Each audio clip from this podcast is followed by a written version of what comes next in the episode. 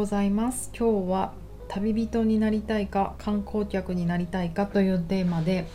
お話を進めてみたいと思います。南青山であらゆる動きのベーシックボディチューニングやってます。パーソナルトレーナーの内田彩です。おはようございます。今コースをやっています。昨日からボディチューニングのコースがやっと始まりました。あのー今回は東京以外の方も結構いっぱいいらしてしかも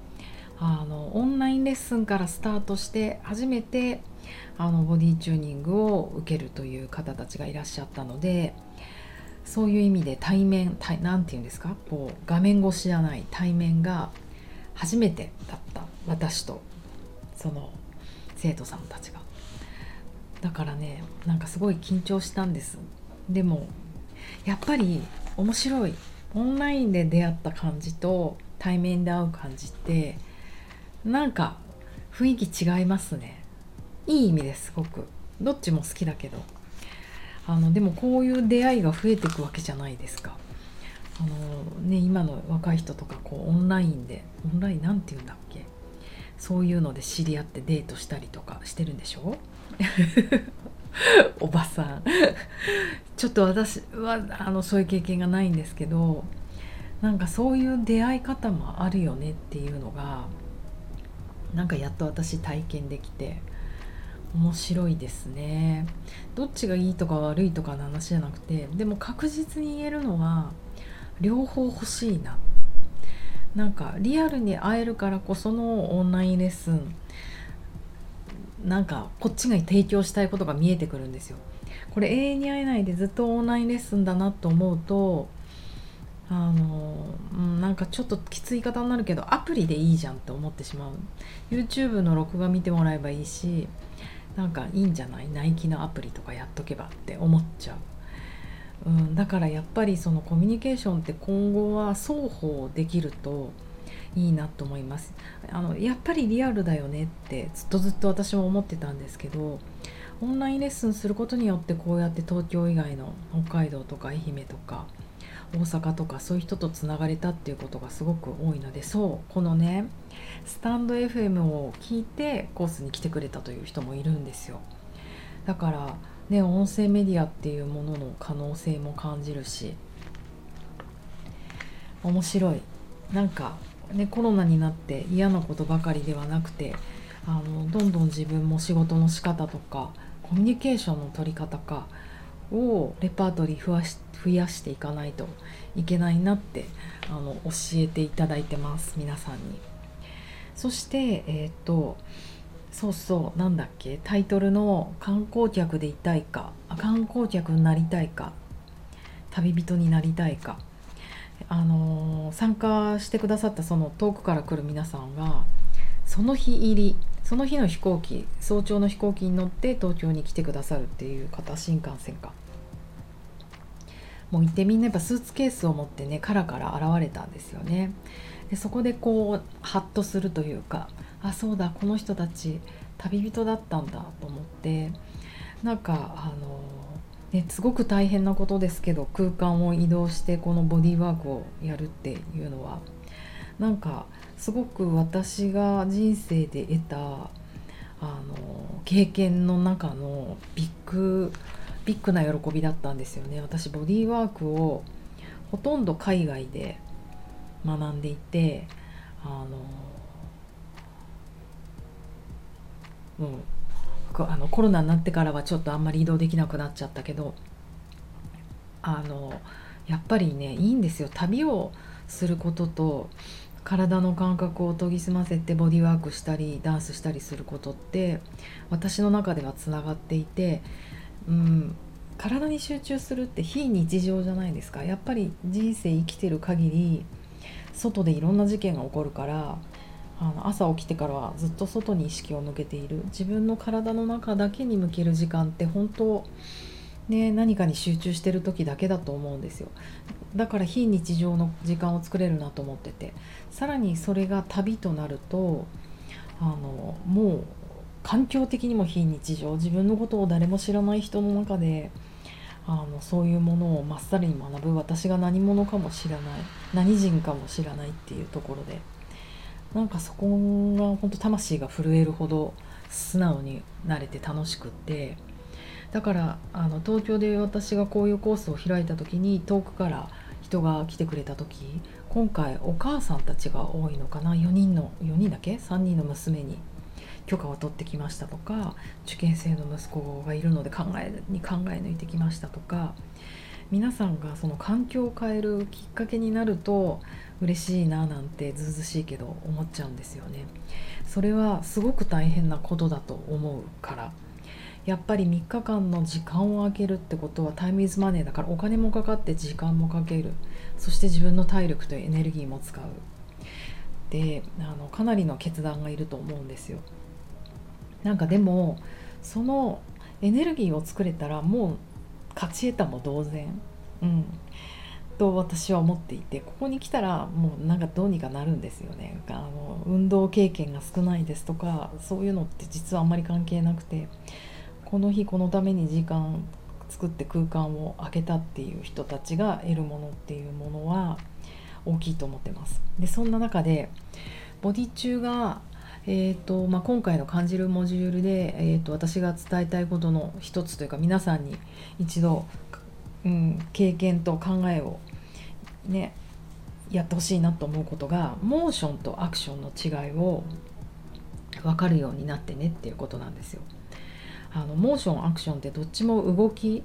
動きとかなんかテイクアクションみたいなスタートみたいな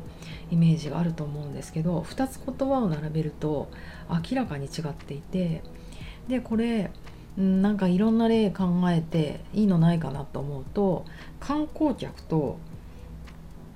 旅人ってすごく当てはまるなと思うんですね。観光客って何かっていうとあの目的地は決まってる。うん、何？万里の長城でもいいし。バスクの街並みでもいいしテンプルどっかの寺でもいいじゃないですか目的地が決まって、まあ、それも道のりもあの誰かにツアーバスに乗っけられて連れられてそこでパシッと写真を撮って帰ってくるみたいなゴールがあるものですよね。で旅人ってもうあの終わりがないあの永遠に続く感じするじゃないですか。でどこで写真を撮るのかどこで寝たり泊まったりするのか誰と夜ご飯食べに行くかとかそういうのってほんと Go with the flow でその旅の流れに任せて予定なんてないみたいなイメージありません？だから体の旅をどっちでやりたいかってことなんですよね。だから観光客的気分で例えばね体のことを学んでいる人たちってあの与えられたカリキュラムで与えられたルールに乗って、うん、あじゃあ、うん、分かんない。レベル1終わった。ハンコもらった。症状もらった。はい次レベル2はいハンコもらった。はいレベル3っていうなんかちょっとゲームとかすごろくをポンポコクリアにしていくようなイメージで、うん、短期的な目標に向かっていく感じでもボディーワークをこう旅人な感じでやってる人たちって学べば学ぶほどやりたいこと増えていっちゃうんですよ。今回のこのボディチューニングでうんなんだろうななんかちょっとたまに難しい言葉が出てくると「えトラウマって何?」みたいな。いやなんかちょっとすごく私それが気になる。もしかして体のことだけじゃなくて心のことも勉強した方がいいんじゃないの？じゃあなぜ人ってトラウマになるのっていうか心の問題なの？体の問題なの？とか言って今度違うメソッドへの旅も始まったりするじゃないですか。で今度トラウマ勉強するともっともっと精神医学深めたいなとか思っちゃったりとかねして。いや薬のこと知っとかないと。とかね。もう学べば学ぶほどその世界って深くって世界は広いんですよね。だからそれを終わりない旅苦しいと思うかそれを自由って思うかそれで観光客でいたいか旅人でいたいかってすごく変わってきます。あのどっちがいいとか悪いとかの問題じゃなくてお好みですよね。観光客もうん分からんな。私は本当あの人生の旅を何だろうな。常に観光客じゃないことが多かった。編集者の時も仕事で旅をしてたから、うん、なんかただぼーっと美術館を見るとかあんまりそういう時間ってなかったしお寺も1個見りゃいいやみたいな。気分なので寺巡りとか神社巡りとかもあまり興味がないんですよね。やっぱりそこで何か学びたいしあとそこで暮らしてる人と同じような生活をしてみたいとなると何か学ぶのが一番早いんですよね。そのコミュニティにバーって溶け込むのに。だからなんかボディチューニングもそういうものにも使ってもらいたい。家族へ家を出るいい理由になったら面白いというか嬉しいなと思うんです。昨日鹿児島から来てくれたボディチューニングの今度エデュケーターっていうのになってもらうしのさんとも話してたけどしのさんもご家庭があって娘さんも受験生でとかそんな中でお家をね出てきてもらう時にやっぱり自分が「ねえねえ東京にボディチューニング勉強しに行っていいかなどうかな?」っていう聞く感じでね旦那さんとかお母様に聞くと「え何それやめとけば?」みたいな不安なら「えどうすんの？その間ご飯っていう反応が返ってきがちだけどもう「あ私行くから来月ボディ中東京行ってくるね」っていう言い方すると「ああそうなんだ。じゃあその間何とかしないとねご飯とか。そういうふうに周りの家族の人たちの動き方も変わるって言っていてすごく面白いな。まあ私は独り身なんで常にねピューってある日突然どこかに行ってもお父さんに電話さえしとけば 誰も騒がないけど。そうだよな。家族がいる人たちってやっぱりそういう問題というかがあるなって思いました。でももしかしたらそもそもまあそんなことないね。しのさんのファミリーは素晴らしいっていうのもあるけど家族は協力的だったかもしれない。それを自分がお世話しなきゃいけない。私がいないとあの餓死しちゃう子供たち。旦那も仕事に行けないかもしれないって思ってるのは女性たちの思い込みで意外にもう母さん東京行って勉強してくるから3日間さよならって言ったら子供たちもああそうなんだ。じゃあその間美味しいもの食べとくわとかお父さんと一緒にどっかご飯行くとか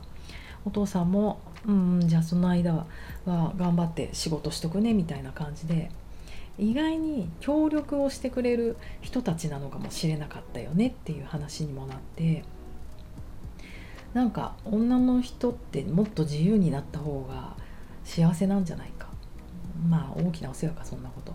あのでも自由になるためにボディーワークをやってるんですよ私は。だからなんか自由不自由なだなって思うシーンがいっぱいあって女性たちが。うん、だからその自由になるお手伝いをできればいいなって思ってます。あとその不自由は結構自分たちが作ってるだけで周りの人たちはもっともっと協力的なんだよ。なんかこれをやりたいっていう人に真っ向から反対する人なんていないんだないないんじゃないのっていう